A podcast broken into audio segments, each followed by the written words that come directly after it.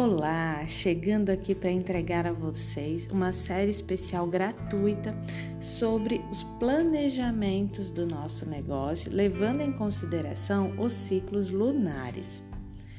Depois que eu comecei a fazer o meu planejamento, levando em consideração ciclos, isso me trouxe muito mais presença, bem-estar e também um olhar para a estratégia alinhada à minha essência e ao meu próprio ritmo. Afinal, nós também somos cíclicos e cíclicas, tanto homens quanto mulheres. Nós somos cíclicos como a lua. Então, a gente precisa aprender a respeitar o nosso próprio ritmo se a gente quiser ter produtividade de um lugar mais saudável, tá bem? Então, pensando nisso, eu criei essa série gratuita que serão quatro envios, começando hoje pela lua nova. Depois passamos para lua crescente, lua cheia e por fim lua minguante. Mas para que fazer esse planejamento levando em consideração ciclos lunares? Talvez você esteja se perguntando isso. Então, pensa bem, numa sociedade que preza pela alta performance, que as pessoas se esforçam para serem sempre produtivas o tempo todo. Isso parece insanidade, não é mesmo? Tem tanta gente ficando doente por causa disso, até desenvolvem aí o tal de workaholic. E eu posso dizer para vocês que eu já fui uma bela de uma workaholic, que é aquela pessoa que faz, faz, faz, faz mas na verdade não está conseguindo produzir.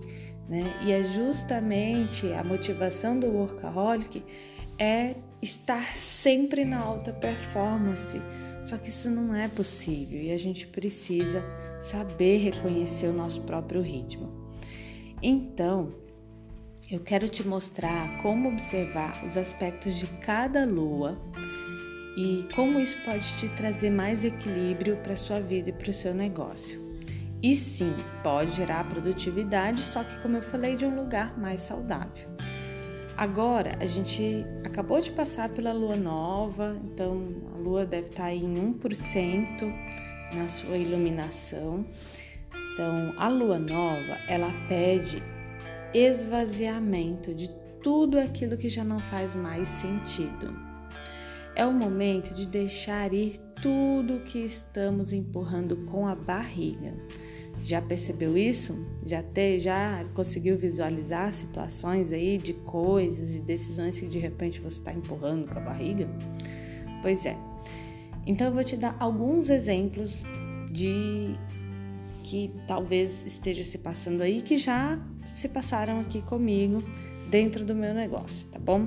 Então, aproveitando esse aspecto da lua nova que pede o esvaziamento, é um ótimo momento para gente terminar parcerias que já não estão sendo mais saudáveis, é, parar de vender produtos e serviços que não estão mais vivos dentro da gente, que às vezes a gente não tem é, coragem para se despedir deles, né? Existe um apego é, momento de às vezes recusar algumas propostas que não respeitam a sua essência e o seu propósito, parar de usar aquelas estratégias que já não fazem mais sentido para você e você de repente está usando porque todo mundo faz, sabe? Então é um momento da gente se despedir de tudo aquilo que já não faz mais sentido para gente, que não ressoa na nossa essência.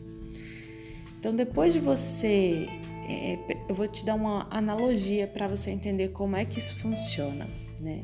Na agricultura, depois da gente limpar a terra de todas as ervas daninhas, ela fica pronta para ser nutrida e semeada com boas sementes. Né? Então, na nossa vida é a mesma coisa. A gente precisa primeiro limpar a nossa terra né? para conseguir lançar ao solo boas sementes. Né? Então, passa por esse processo de encerrar ciclos, né? O novo ciclo que a gente quer começar na nossa vida, ele é proporcional ao encerramento do anterior. O Murilo Gun falou isso numa frase, mais ou menos isso, não foi exatamente com essas palavras, mas eu internalizei dessa forma. E, e, é muito verdade isso. O próximo ciclo ele só vai se renovar e começar em toda a sua potência se a gente conseguir tiver força e coragem para também saber encerrar ciclos. Eu entendo que encerrar ciclos pode ser muito difícil e doloroso, mas eles são de extrema importância, porque tão importante quanto a gente saber dizer sim é a gente saber dizer não. Então, enquanto você disser sim para projetos, pessoas e ações que não falam com a sua alma, você estará dizendo não para você mesmo. Né? Então, está na hora de começar a repensar o preço que você está pagando por esses sims. Né? Eu sei que não existe caminho errado, porque tudo faz parte do nosso aprendizado, né? Isso é muito bonito, não existe caminho errado. Mas existe sim um caminho sem foco, tá? A falta de foco leva as pessoas a passar anos e anos com sonhos engavetados. Já pensou nisso? Pois é. Então, sim, você pode continuar indo para qualquer caminho que você quiser, continuar dizendo sim para as pessoas, não tem nada de errado nisso. Mas isso tem um preço que costuma ser você negligenciar aquilo que realmente faz sentido para você. Tá? Inevitavelmente, o nosso propósito vai continuar chamando a gente. Você sente aí dentro um chamado que ecoa no seu coração e de repente você está recusando olhar para isso por conta de uma série de crenças, medos e etc. Né? e acaba dizendo sim para outras pessoas que de repente parecem mais seguras. E aí isso torna a sua caminhada é, sem foco, né? Porque você vai indo no barco dos outros e deixa o seu barco lá ancorado, em vez de navegar com o seu próprio barco. Entende? É isso. Errado não é, mas é sem foco. Então, para ajudar na tarefa de desenvolver foco, eu vou sugerir algumas atividades que podem ser feitas na lua nova. Vamos lá? Primeiro, organiza o seu espaço de trabalho. Não dá para pensar com clareza num lugar bagunçado. Descarta aqueles papéis usados que já ficaram esquecidos nas gavetas ou pastas, ou mesmo sobre a sua mesa. Sabe aqueles post-its que você vai anotando as coisas e depois esquece, nem sabe mais por que, que você anotou aquilo? Vai limpando, vai limpando tudo, vai descartando tudo que já não é mais necessário. Limpa a sua mesa, a sua sala de trabalho, deixa ela perfumada, acolhedora, agradável, tá? Isso tudo tem um impacto psicológico sobre a gente mesmo de forma inconsciente. Se você trabalha num cantinho da sua casa, mesmo que seja um pedacinho da sua sala de jantar, isso que eu tô, também, tô falando também vale, tá bom? Então, faz no seu local de trabalho. Depois que você organizar, eliminar tudo que já não precisa mais, limpar, abra espaço para o novo. Então, por exemplo, se eu quero escrever um livro, eu tenho que ter estímulo perto de mim para eu escrever um livro. Se eu quero pintar um quadro, tem que ter estímulo perto de mim para pintar um quadro. Então, ponha um estímulo aí perto de você que te faça inspirar aquilo que você deseja realizar na sua vida? Então, se você quer lançar um novo produto, coloque aspectos perto de você que te lembrem desse novo produto que você quer lançar. E tudo isso vai te trazendo inspiração, estímulo para você seguir nesse ritmo, com esse foco, tá bom? Então usa a sua imaginação e coloca no seu, no seu ambiente o que representa o seu foco. Quando você terminar de fazer isso no seu espaço de trabalho, amplia esse mesmo movimento para sua casa inteira. Organiza, descarta coisas que já não servem mais. Depois, limpa, perfuma, harmoniza, trazendo símbolos de tudo que você deseja manter e atrair na sua vida, tá? Pode parecer misticismo, mas não tem nada de misticismo, gente. É uma coisa muito prática, porque Veja bem, quando você faz qualquer movimento fora de você, isso reverbera dentro de você. Não existe separação. E vice-versa, quando você muda uma postura dentro de você, o seu ambiente também sente.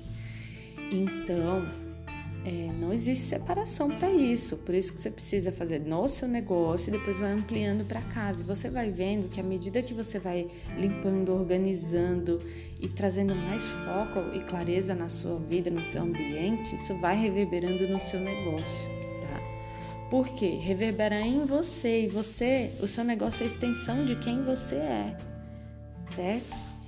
Então, se você cuidar de você, você está cuidando do seu negócio. Por isso que a nossa postura diante da vida interfere diretamente nos nossos resultados. A gente precisa saber reconhecer isso.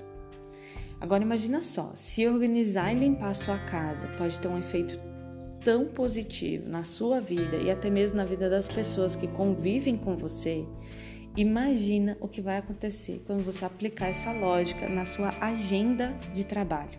Adivinha? Pois é, um próximo passo é você organizar a sua agenda de trabalho na lua nova.